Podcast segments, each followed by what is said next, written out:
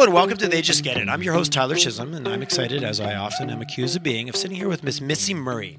Missy's from The Third Action, and she's going to talk to us a little bit today about not only her story and what she does, which is incredibly interesting, but we're going to talk about ageism and what that means and how the impact it has, I think, across all of our society. So good morning, Missy. Good morning, Tyler, and I was so excited you invited me. Thank you for coming. Because now I get to talk about something I love. It's such a nice this environment that I've quote unquote created that allows people to come in and just be passionate about what it is, their own stories, but more important to the things that they've found in their journeys, and that's where that passion comes out, and it's amazing. We met through a mutual friend, Mr. Eric Bennett, who has also been on the show. We haven't aired Eric's episode yet. It might be aired by the time this goes on. Ooh. So again, it's also what I love about Calgary. It's the biggest small town I've ever lived in, and you get to meet really cool people. It is. Where are you from? Are you originally from Calgary? No, I'm from all over the place. I'm an army brat. So right on. Born in Germany. But all over Canada, but mostly Winnipeg. I call Winnipeg home. That's where my family is. Oh, fantastic. How long have you been in Calgary? Oh, my God, like 25 years. Oh, we're almost the same. So, yeah. So late 90s. Mm. Yeah.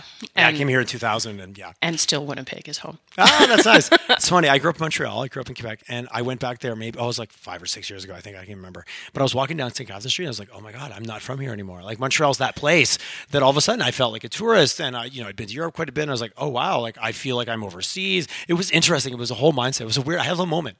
I had to just take a knee and be like, I don't know how I feel about this, but okay. Again. But then on the inverse, now I can call Alberta home and Calgary home. And my wife's here and I have a family and a huge network here. But it's an interesting transition when you move around a lot and that one place that's still, I'm from there. But now, new place becomes, and home means so many things. Yeah. So talk to us a little bit about what is the Third Action? Let's start there.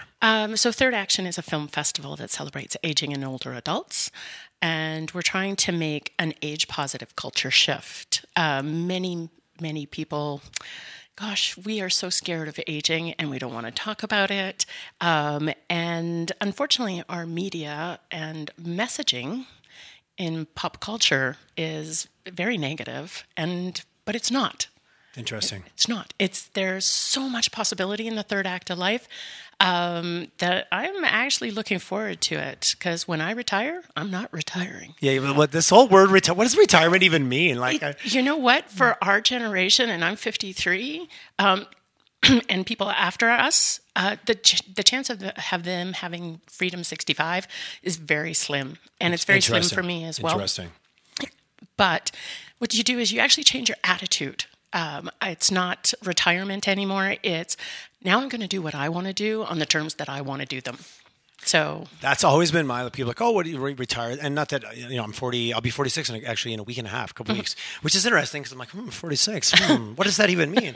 But life's never been better. I've never been having more fun, and arguably, like I had a good summer of like just the right amount of time off, and I'm like, wow, I felt like I was kind of quote semi-retired, still actively involved in business, but getting to quote unquote, I like what you said, it's freedom. Yeah, and redefining what that is versus the I'm gonna stop working, whatever that is, and sit in the rocking chair on the porch and kind of wait for the end. That's a ridiculous, weird concept. It's very morbid concept. No, or the one from my parents' generation is I'm going to golf. Yes, my parents moved to a town with a golf course, and they did a lot of golfing. My mom became involved with the local LPGA kind of thing. Yeah. And that's what they considered retirement. Yep. But even my mom went back to work part-time. She got bored. Yeah. And the best third act is going to be filled with everything that you love. So I see kayaking, pottery, some work, some philanthropy. I'm going to be busy. Being involved in doing what you want to do. Yeah. Curious, I want to get into a little bit how you ended up here, because I think that's really curious. I love how people sometimes accidentally end up where they are, maybe purposely. I find my life makes more sense when I look back on it than necessarily when I was looking forward. But is there something in North America? Is there other cultures where age is looked at a little bit more, or is this an old mindset? I don't know. I have this in the back of my mind of but older means more wisdom. You ask the elder. You ask the person who's been around for 60 years because they're going to have a broader perspective than someone who's been around for 40. Has that shifted? Is that more North American? Is there other cultures? Is there something there to that? There are cultures that are more, honoring to their elders than Western culture. We actually had a film this year made by the Nakoda AV Club where it's a youth club that makes films and does photography, and they interviewed younger Indigenous people about their elders and what they considered their elders to be. And it was a great film. That's really interesting. All the young people, you could see they had a real respect for their elders. And then the credits roll, excuse me, and they have some outtakes. And one of the young men says, "Yeah, I want to be an elder. I just don't want to grow old." That's so interesting. I'm going, "Oh my God, that's Western culture creeping in." I'm going, so yeah. I mean, there are generally people think that Eastern Asia generally treats their older adults better, but even still, Western culture is creeping in there too as well. We have been getting films from India and Pakistan where it actually shows elder abuse. Interesting. Yeah. So you hear that, and you hear it certainly in the news, and so it's not those aren't isolated incidents, unfortunately. No. And so in some ways, great that I can travel all over the world and speak English and get by. Mm-hmm. Most, that's maybe a bonus for me. Right. But ageism creeping across the world, this is not a good thing. Interesting. It's something you're seeing everywhere, driven a little bit by that Western filter that we're putting on things. Yeah, that's what I'm accounting it to. Yes, might not be, but that's what I'm accounting it to. Yeah, no, it's interesting. We definitely celebrate youth in Western culture, for sure. And and it's so interesting. My I grew up, my grandparents were literally like next door to me, and they played such a huge part of my life. And there was, mm-hmm. when I was a child, it was such a huge, and it was always looked upon. And I grew up in a small farming community in rural Quebec where you respected older people. Like that was like, mm-hmm. if you didn't, you get a smack. It was kind of like that extreme version, but you know what I mean. Absolutely. In a healthy way. I'm sure I deserved probably more than I got, but that's another story.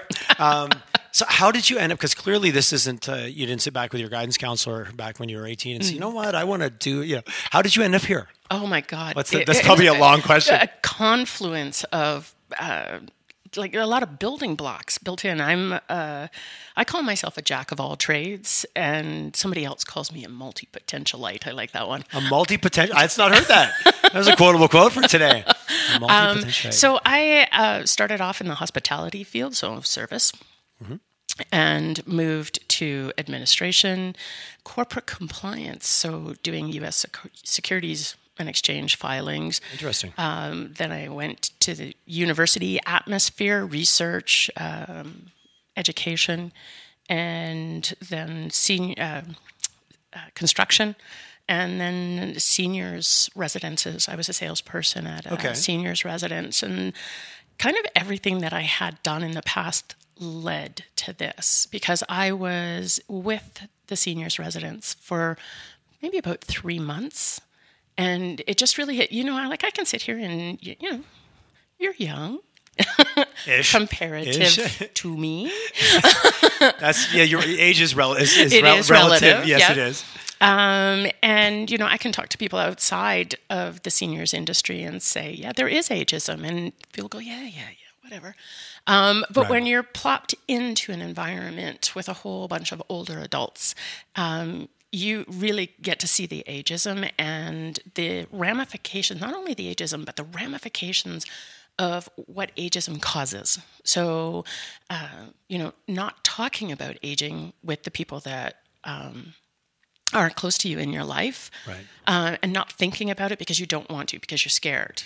Right? Because you don't know what it looks like. You think... We want to put that over in the corner in a box. Yeah, we want to forget about it. We're never growing old. By the time I don't look at it, it won't happen. Or more importantly, by the time I'm 70, they'll extend my lifespan and they'll have a way. They'll just transplant my brain into another body. And I'll be young again. The impact that has on a family... So I would see people coming in to tour, and it would be the adult children. And because they haven't talked about it as a family, about what mom and dad want, there's been a catastrophic event, they've fallen or something, they've gone to the hospital, and they don't get to go home. The doctor has said, no, you don't get to go home. And now you have literally 4 to 6 days to make all these major decisions for your parents, that you have no idea how they feel about. So let's just pause for a second. So let's put that scenario to you and I at our age yeah. and someone all of a sudden just saying no and making all the decisions for you. Like we talked about, you know, retirement being about freedom. Yeah. Everything you just explained to me was completely being stripped of your freedom. Absolutely. Like, how could you not feel like you're somehow becoming an inmate? Exactly. Like, that's a terrible, like, the psychology of that, of like, what do you mean? I've lived my life. I've run companies. I've traveled. And now you're telling me what I need to do? How could you not get your back up? Exactly. Like, it makes me angry. Like, I'm empathizing. I'm putting myself in that situation. I'm immediately feeling like, I don't do well with other people telling me what to do. Many people don't. Yes, I don't see me getting better at it either. So it is like, and aging is not always dwindling, right? Right. It's, but you do have to deal with if that potentially happens. There are some realities. Yeah. Like I can tell you, my husband and I have already had talks about dementia and me because dementia runs in my family. Now, Dementia's not, for the most part, not hereditary. But gosh, a lot of people in my family have had it. So, so we're preparing. So it's about the preparing. Being aware and being prepared isn't being morbid. No, it is not. And not being afraid. You know, like I'm not going to get all angsty about the fact that I may have dementia.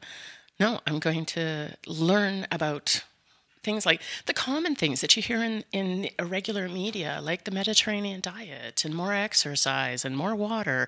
Okay, those are not hard things. Let's instigate those into our life kind of thing. But so part of an any-ism is the fear. Sorry, I'm jumping all over the place. No, that's okay. We'll I'll string it all together. That's my job. That's your job? That's 100% my job. Okay, I'm just a babble head. Okay. So any ism starts with a fear of the other. And really, people are afraid of aging, and so they don't know the possibilities. And so they don't want to talk about it, and ageism appears, or racism appears. Right. So... So we're going to change that. We're going to, the film festival shows you films about positive aging. You know, we have a 81-year-old award-winning bodybuilder that's sharp as a tack. You know, we have examples right here in Calgary. You know, Jim Gray started the 7 over 70. Mm-hmm. And for those that don't know, it's not a lifetime achievement award. It's awards for people starting something after the age of 70. I really like the reposition because it could be really easy to think of it as that without even knowing. Yeah. You've done all these things and got here. And here's an award. Well, then we could give out, it wouldn't be 7 over 70. It would be like 7,000 over 70. Absolutely. Yeah. Right? If it's a lifetime achievement award. So we have a lot of and all the seniors this year, sorry, I'm just really all over the place. All the... recipients this year are in their 80s. That's super exciting. Yeah, it is because... It helps to redefine the paradigm. It does. And it's such a, you know, you talked about the bringing film, such an interesting way to deliver messages through film. Yeah. Emotion, motion, you get engaged. But using examples of seeing real people, because that's so much of what is possible. Because I believe that as humans, when we see what's possible, it changes our mindset. It does. Once that world record is broken, all of a sudden 5 people break it in the next week because it's like, if I knew I could do that, I would. Absolutely, yes. Our biggest limitations are the ones we put. So when you're in that environment, as you made this transition, you're working in seniors care. Was there a moment? Was there somebody? Like, was there that? And it doesn't have to be because sometimes it's a series of trips, and then you end up falling into something. Mm-hmm. Was there a moment when for you where it was like, you know what, I'm going to start moving down this road? Or was there a first project? Or was there a catalyst moment? No, there was not a catalyst moment. It was just seeing the ageism, and it wasn't just. You know, younger people being ageist against older people. It was, you know, 83-year-olds being ageist against 83-year-olds. And I'm going, oh, my God. That's so interesting. And seeing the angst that it caused for everyone and going, okay, we need to educate people. Okay, like everybody, like there's lots of places that educate, and I don't like to beat with a stick. Okay. My saying is I'll whip you with a wet noodle, and we'll teach you the long and slow way. And so the best way to educate is to entertain. So let's do a film festival. I'm a cinephile, and I've always wanted to be in the arts. So a bunch of things you were passionate about and brought them together. Yeah. How long have you been doing it for? 2.5 years. Excellent. 2.5 years. And is it nice? Like, how's it been? Has it been a nice steady build? Are you getting some? How's it going? Well, to be blunt, just ask the question. Well, like any nonprofit, it's a struggle, but at the same time, the uptake is amazing. Okay. In our first year, we had over 600 people attend, or 600 bums in seats. Yep. And everyone told me that's amazing for a first year film festival.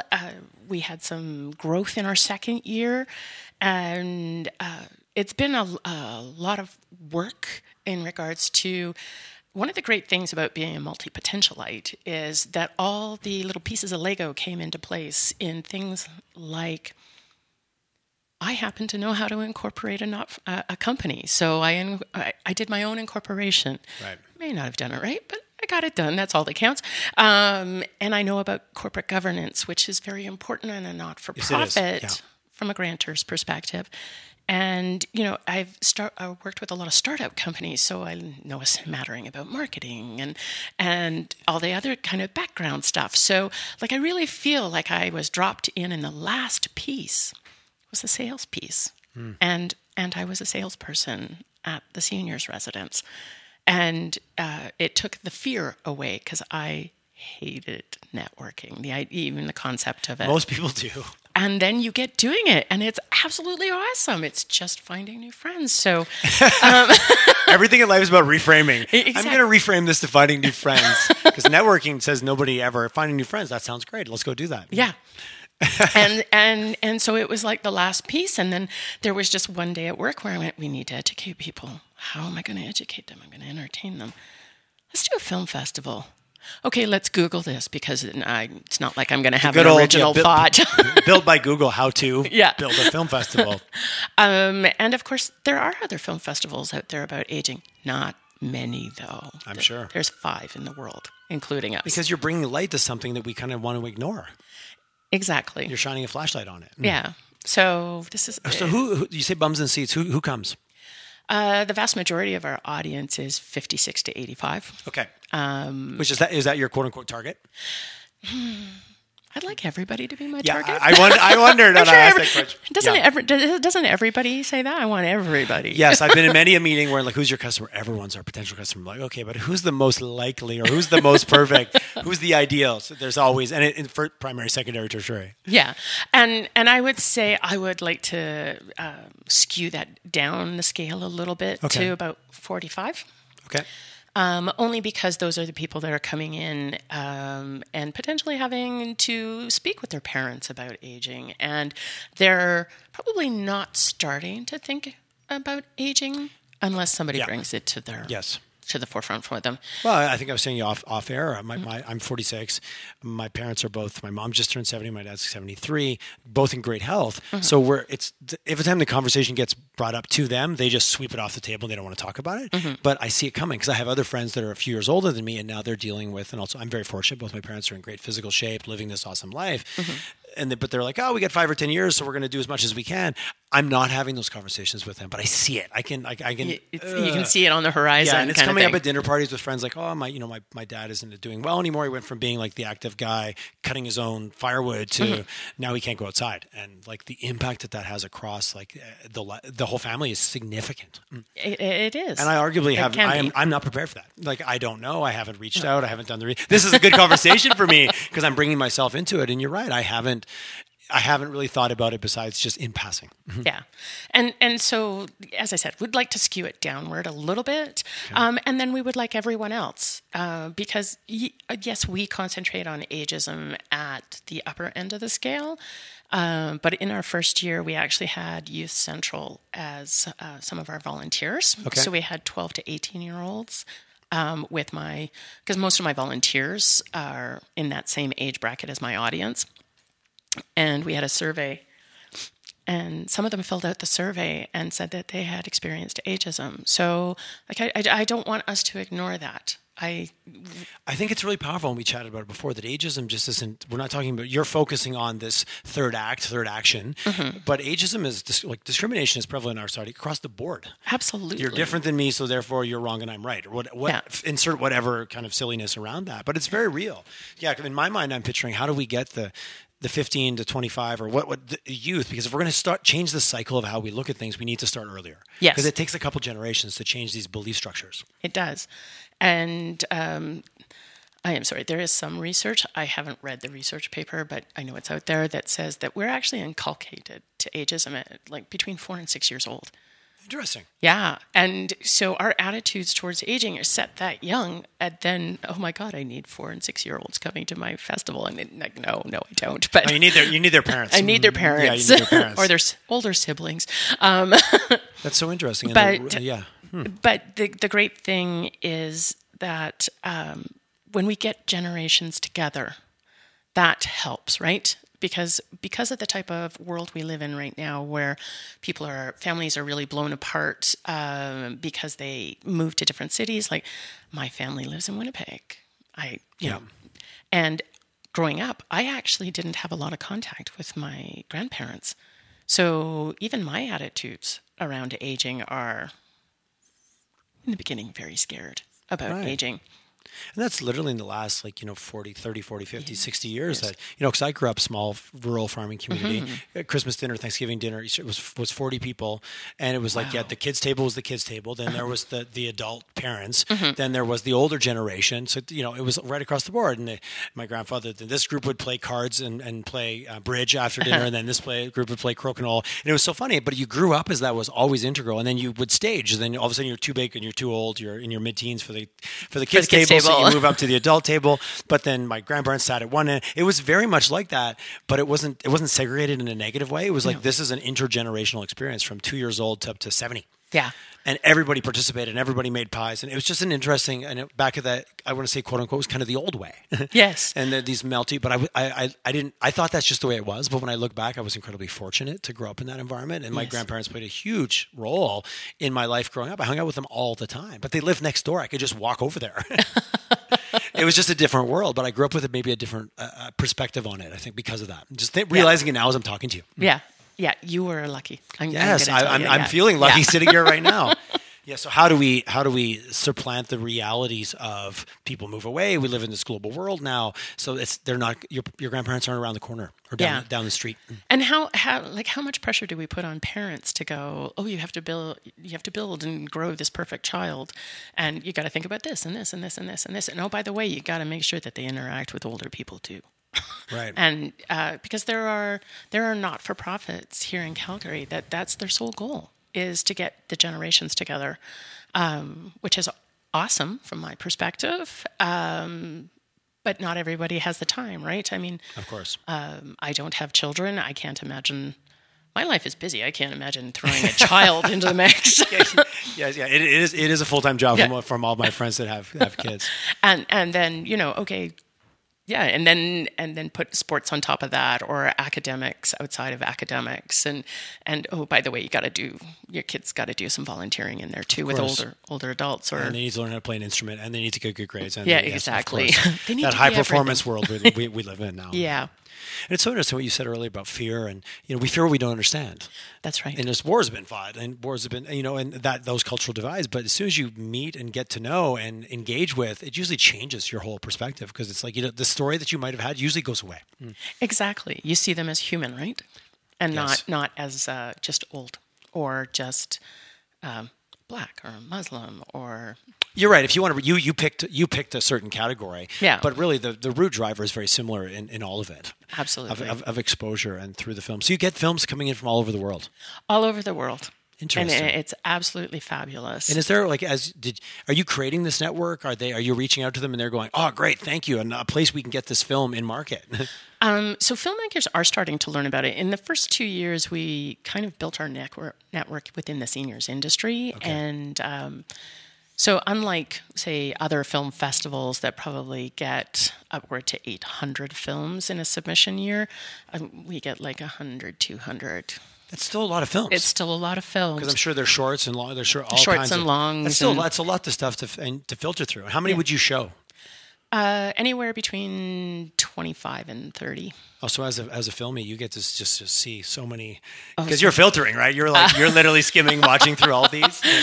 In our first year, I watched every one of them, and now this year I am not watching every one of them. Got a team? Mm. Yeah, I got a team, which is great. Awesome. Is this your full time thing? It is. That's awesome. Congratulations. Thanks. Just from let's just talk about the entrepreneurial perspective of it.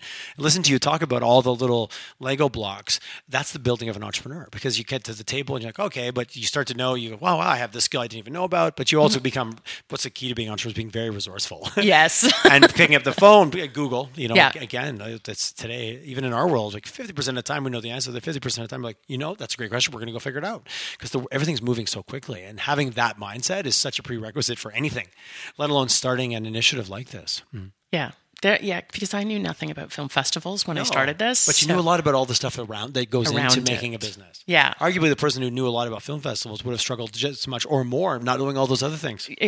True.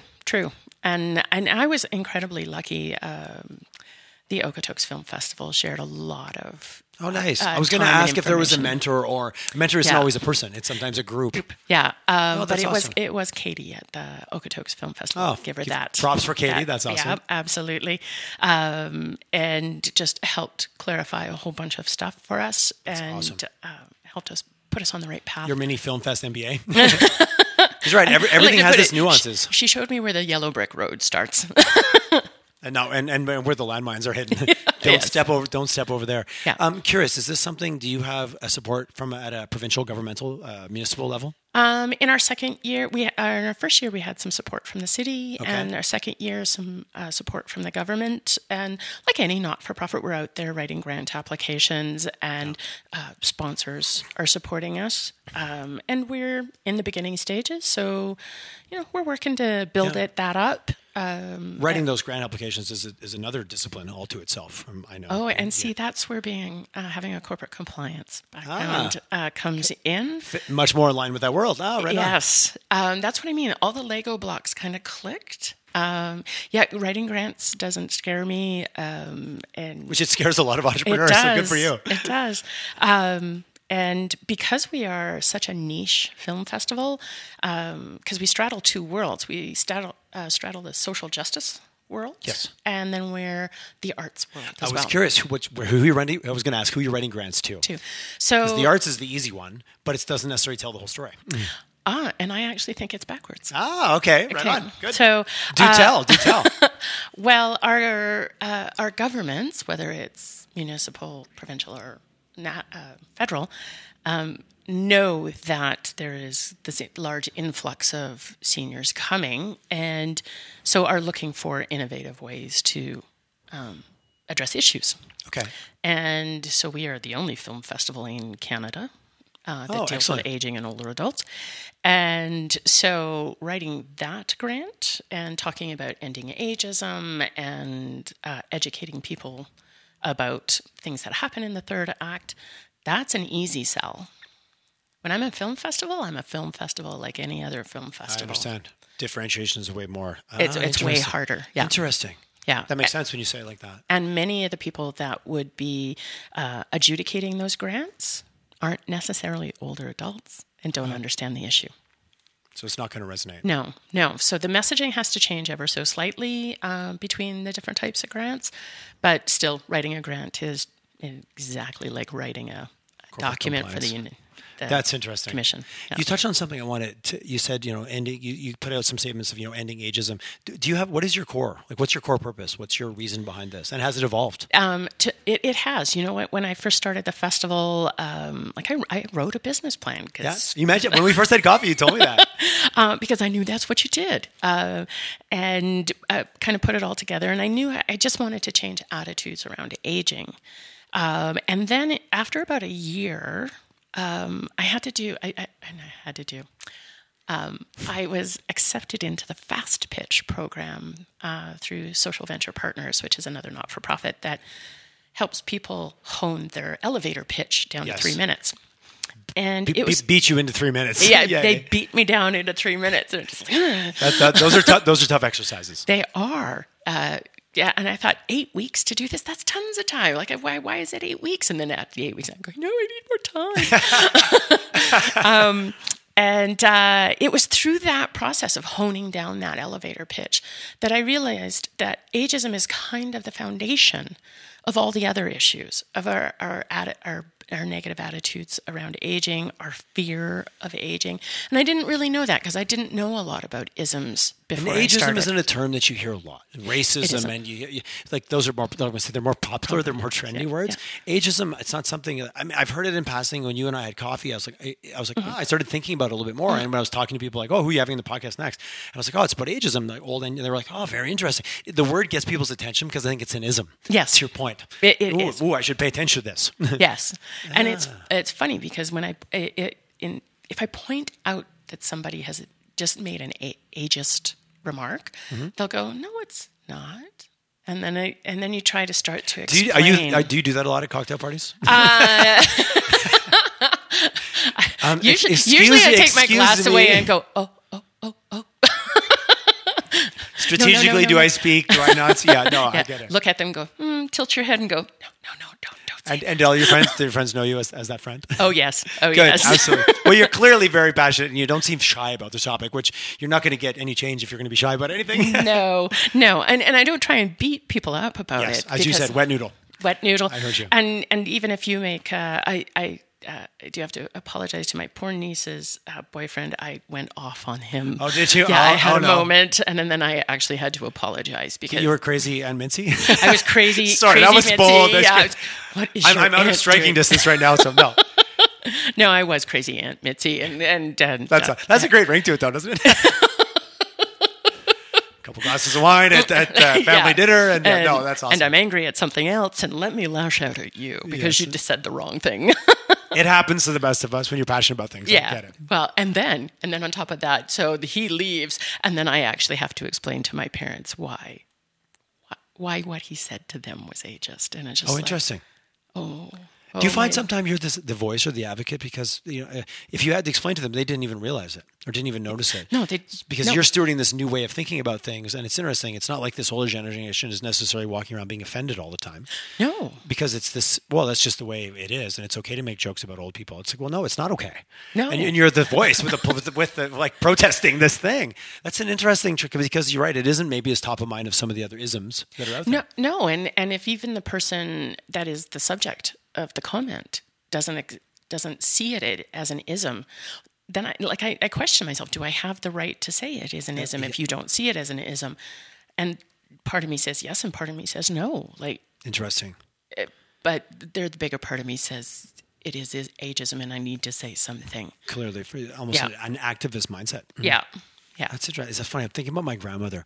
My grandmother was a real going concern lady who eventually mm-hmm. developed dementia and had some challenges that way. But when she was in her 70s, 75, she would go to the old folks' home, is what she called it, mm-hmm. to help the older people. Yeah. Most of them were younger than she was. But she would do that. It's just like, well, I'm going to go. We're going to play cards. I'm going to help the old people. They just need to be taken care of. And she's just going 100 mile an hour. She always was. But she referred to them as the old people. Yeah. And they were. My dad would be like, Tyler, that most of these are her friends that are in their early 70s and she's in her late 70s.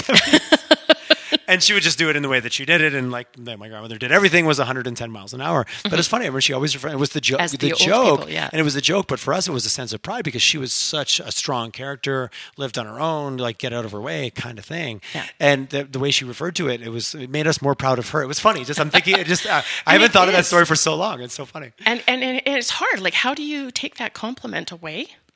Yes. And tell them that it's ageist.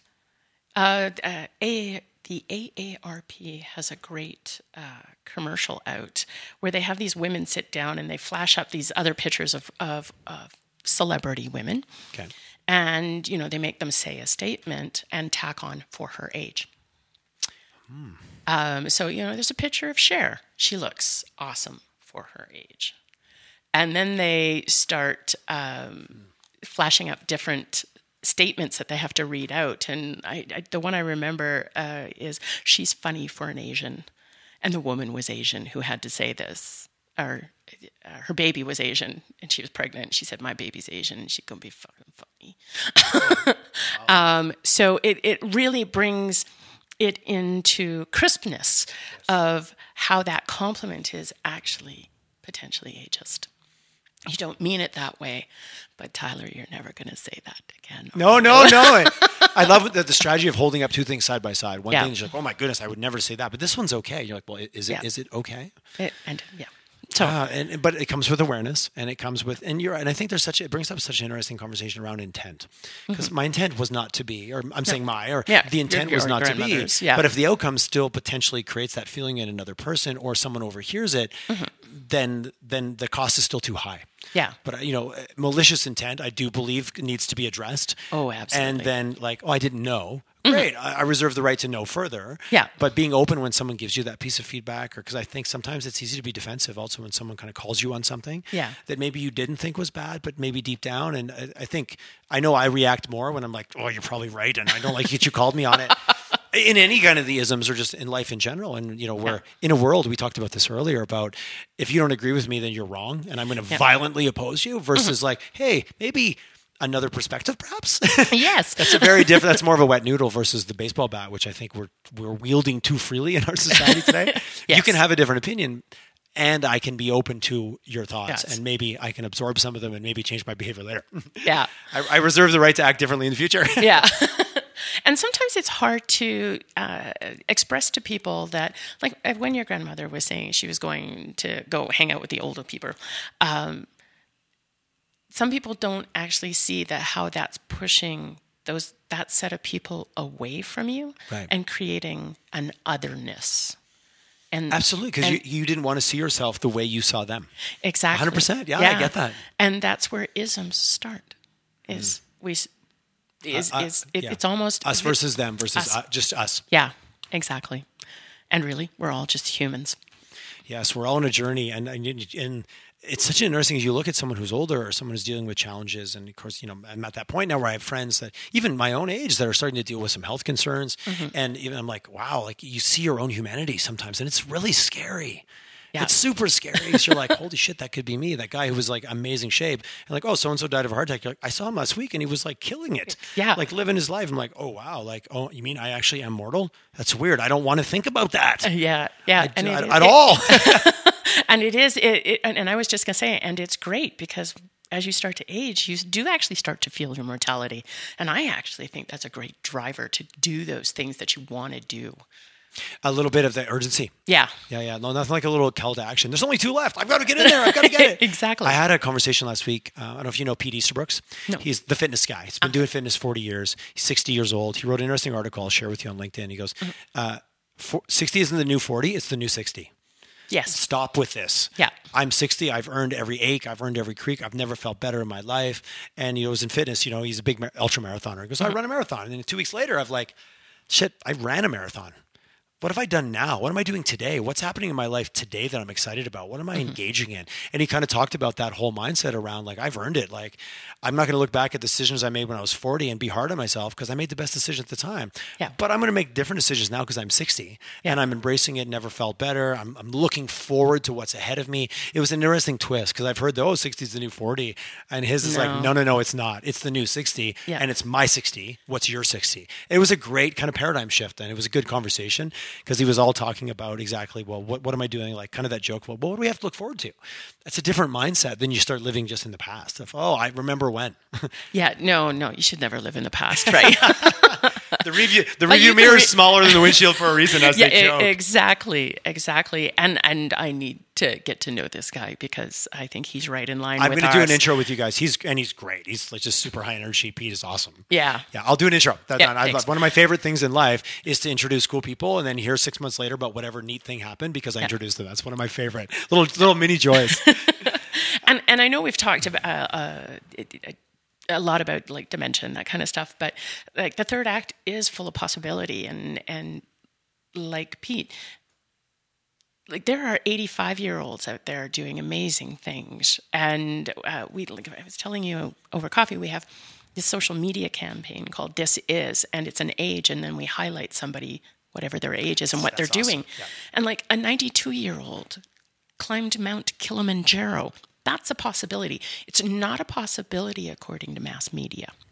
No, you're done. You're finished. Check you're out. Done. You're finished. Hand in your life at the door and go sit in the corner. And what you're right. That's a terrible message, but it's out there. It's really kind of broad, but it's there for sure. And that's what we want to change. We want to show all that the positive stuff. Screw that. Screw looking in the rearview mirror, man. I got bigger challenges ahead. What do we have to look forward to? Exactly. And what our concern is if the mass media is the only messaging that you're getting, then you're only seeing an incredibly small piece of the pie. So how do you dream your big dream if all you think is it's this small piece of pie? Yep, absolutely. So seeing what's possible and exposing yourself to. So curious, this journey that you're helping to facilitate for people and this overall message, you've been in this for 3 years. How's it evolved for you? How do you see it differently now than even how you saw it? I'm saying it, whatever that, you can define the it. How has your own journey evolved? Because we're on this journey with our companies, with our processes. How's it evolved for you? How do you see it differently than you used to? I'm a lot less sure. Oh, interesting. And you would think it would be the other way around. I think in the beginning I was, naive's not the right word, but here I am. I'm at the beginning of the journey. I have a goal and it's my sole focus. And now there are more people involved, different voices. Okay. And so they're saying different things and bringing new perspectives to what maybe our messaging should be. And so it's making me question, like, is what I'm doing the right message? Mm-hmm. And are we doing it the right way? And I don't see that necessarily as a good or a bad thing. It is just what it is. But it does have days where it's like, oh my God, am I doing the right thing? And then there's days where it's just like, yeah, I'm rocking it. But I think that's just the honest of the journey. Yeah. You know, I think Hollywood's done a good job of portraying the singular focus, either villain or superhero that never questions and has the same thought all the time. And it's always moving forward. It's not, humans aren't like that. No. Not many that I've met. And I think there's always an illusion, maybe from the outside, that you've got it all figured out, but I'm like, I don't know what's going on over here. I think that's huge. Yeah, so much so. It's like, oh wow. Like don't mistake this calm exterior for what's going on. My wife years ago, she says, we don't know what it's like to be insecure. Like, you're always confident. I was like, whoa, what do you mean? She goes, well, you always act. I said, well, don't mistake action for confidence. Right up to the moment, I'm like, is this the right idea? Like, what am I? But it's funny, you create this illusion, and sometimes you use it to almost like, wow, I wish I could have it together like that person. Like that 75-year-old person who ran that ultra marathon. Yeah. Well, yeah, that's them. I could never be that. Well, why couldn't you? Versus seeing it as like, well, hey, if they can do it, I can do it too. Exactly. It's just such a different shift. Mm. Even I think, like, as I was getting ready this morning, going, fucking Tyler's got it so together.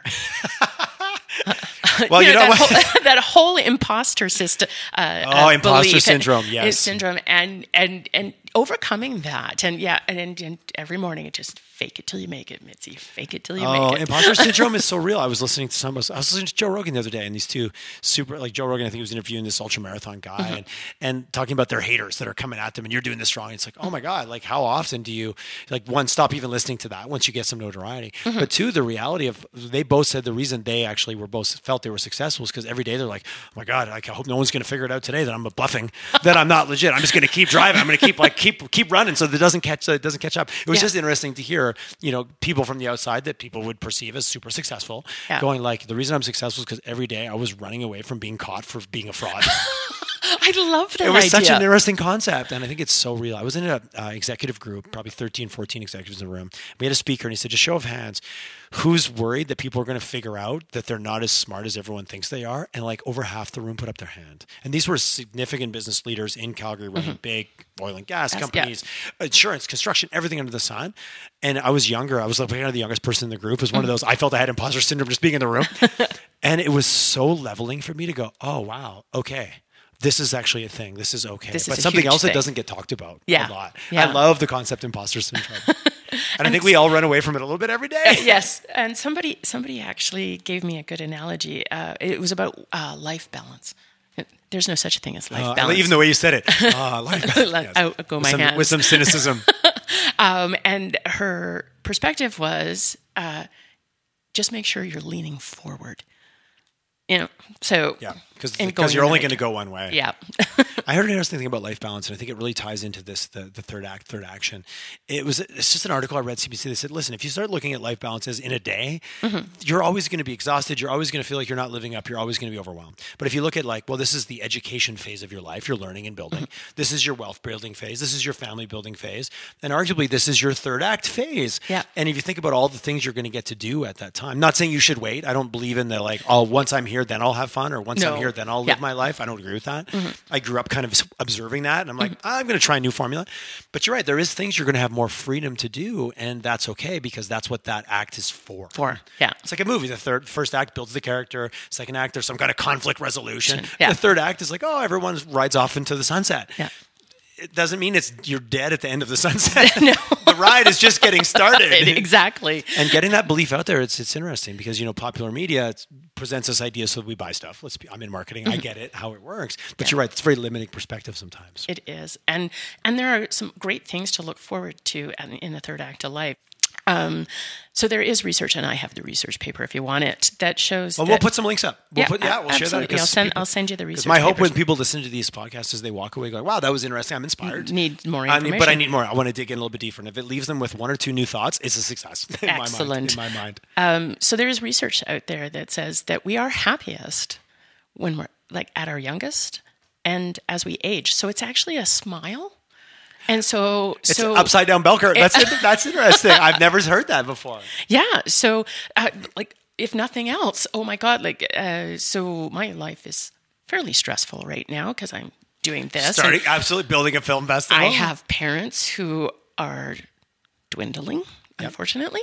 You're living it. I'm living it. And you're not just preaching it. No. So what I do is I just think about that smile and go, at some point, I'll be in the upswing. Which is so funny because everything is we've all seen the bell curve a million times. Yeah. You get up here and then it drops and boom, it goes down. Yeah. But I always thought downhill, it's funny, I used to cycle. Going downhill was always the highlight. I don't know why we always refer to it as this bad thing. Yeah, there's no work involved, right? Yeah, that's when you can just, but you're going the fastest. I'm thinking skiing. Yeah, you're going the fastest. I love speed. It's great. Such an interesting perspective. So when is the film festival? Like, if I want to go to this now, I'm excited. When is it? It's in June every year. Okay. So in June, the entire province of Alberta celebrates seniors for 1 week. It's always the first. I did not know that either. So get out there and celebrate the people in your life. It's the first Sunday through the following Saturday. So we are always the last weekend of Seniors Week. Oh, that's awesome. So in 2020, it's June 12, 13, and 14. So. And where do you host it at? Like at the Globe? We host it at the Glenbow theater, which is in their lobby. Yeah, Many people don't know there's a huge theater in their lobby or just off their lobby. And so we take over their entire lobby. You have to go through us to get to the Glenbow. Associating with the Glenbow is that's a great place to be. Yeah. Oh, that's and how's it like? So what phase are you in right now? Are you vetting films now? Like, what's the timeline? Yeah, how far in advance are you prepping for June? All year round, I'm sure. Yeah, almost. So we started taking films on September 1st. Okay. And our film reviewers have started reviewing already. We take them until February, and then it's a rush to pick the films, print the programs, get it out the door, of thing. Mad dash. Yeah. Mad dash. So, but November, December, a little bit on the quieter side. It lets me do projects to build kind of thing. And is there more support? Is there support growing? Are people... Absolutely. When you approach people about support for this, do they get it? They definitely get it if they're in that kind of 45 and up range. Okay. Which is most of the people I'm dealing with. Right. Which kind of makes sense. Right? Because you're seeing that on the near horizon. And it is becoming a bigger issue. I think when we had coffee, I said, baby boomers are becoming seniors, and they've been agents of change since they came of age. They're heavily funded. Yep.